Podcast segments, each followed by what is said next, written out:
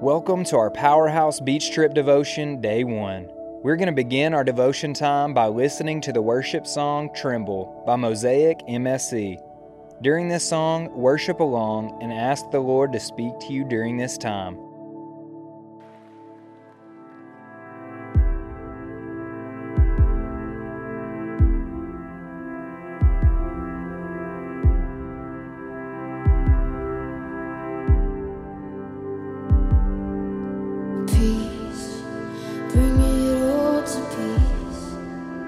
Storm surrounding me, let it break.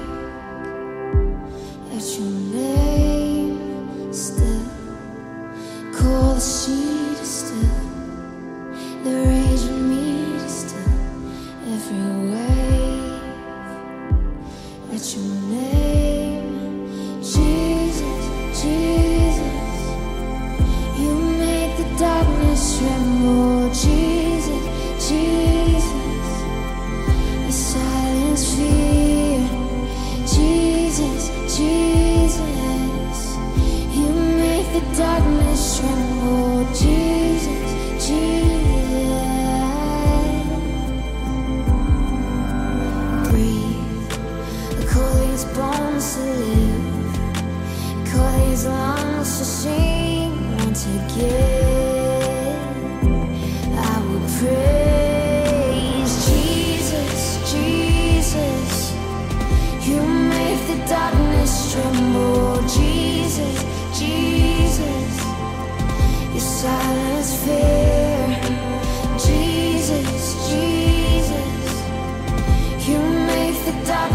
darkness tremble,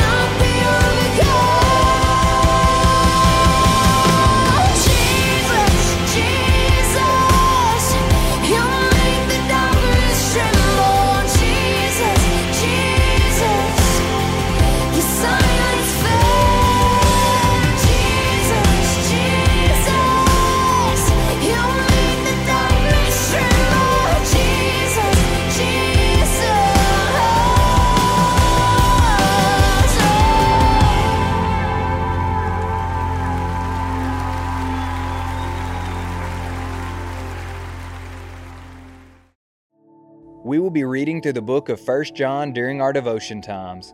Most scholars believe that the book was authored by John the Apostle. At the time this book was written, the Christian church was experiencing many similar challenges that the church faces today. False teachers were adulterating the gospel and trying to cause Christians to leave the faith. John encourages the reader to resist false teachings and worldly temptations. Many of the words he wrote to the early church are particularly relevant for us today. Turn in your Bible to 1 John, read chapters 1 and 2, and then resume playing this video.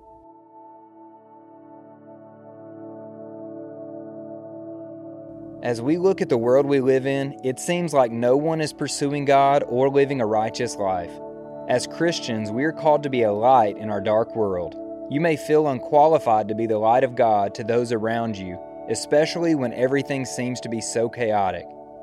However, God did not make a mistake when He placed you on the earth at this time in history or when He placed you at your school or in your family. God has placed you where you are to be a light in the darkness. The first chapter of 1 John talks about walking in the light. John says that God is light and in Him is no darkness at all. The light of God overcomes sin and evil. When we walk with God, we walk in light. However, we must be careful that we don't call ourselves Christians if in reality we are walking in darkness.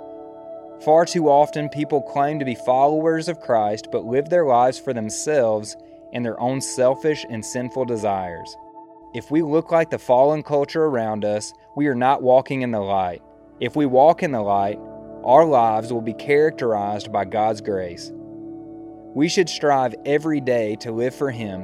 When we do mess up, God is faithful to forgive our sins and cleanse us from unrighteousness.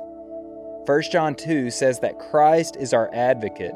As long as we remain in our human state, we will struggle with the fleshly desire to sin. However, when we fall to temptation, we know that as Christians, Christ's death was the payment for our sins. 1 John 2 3 says, and by this we know that we have come to know him if we keep his commandments. Our obedience to God and the way that he has called us to live is evidence of our salvation. And anyone who claims to be a Christian should walk in the footsteps of Jesus, following his example and striving to be more like him each day. As our culture becomes increasingly more sinful and opposed to God and his standards, we should always remember that we are commanded to not love the world or the things of the world.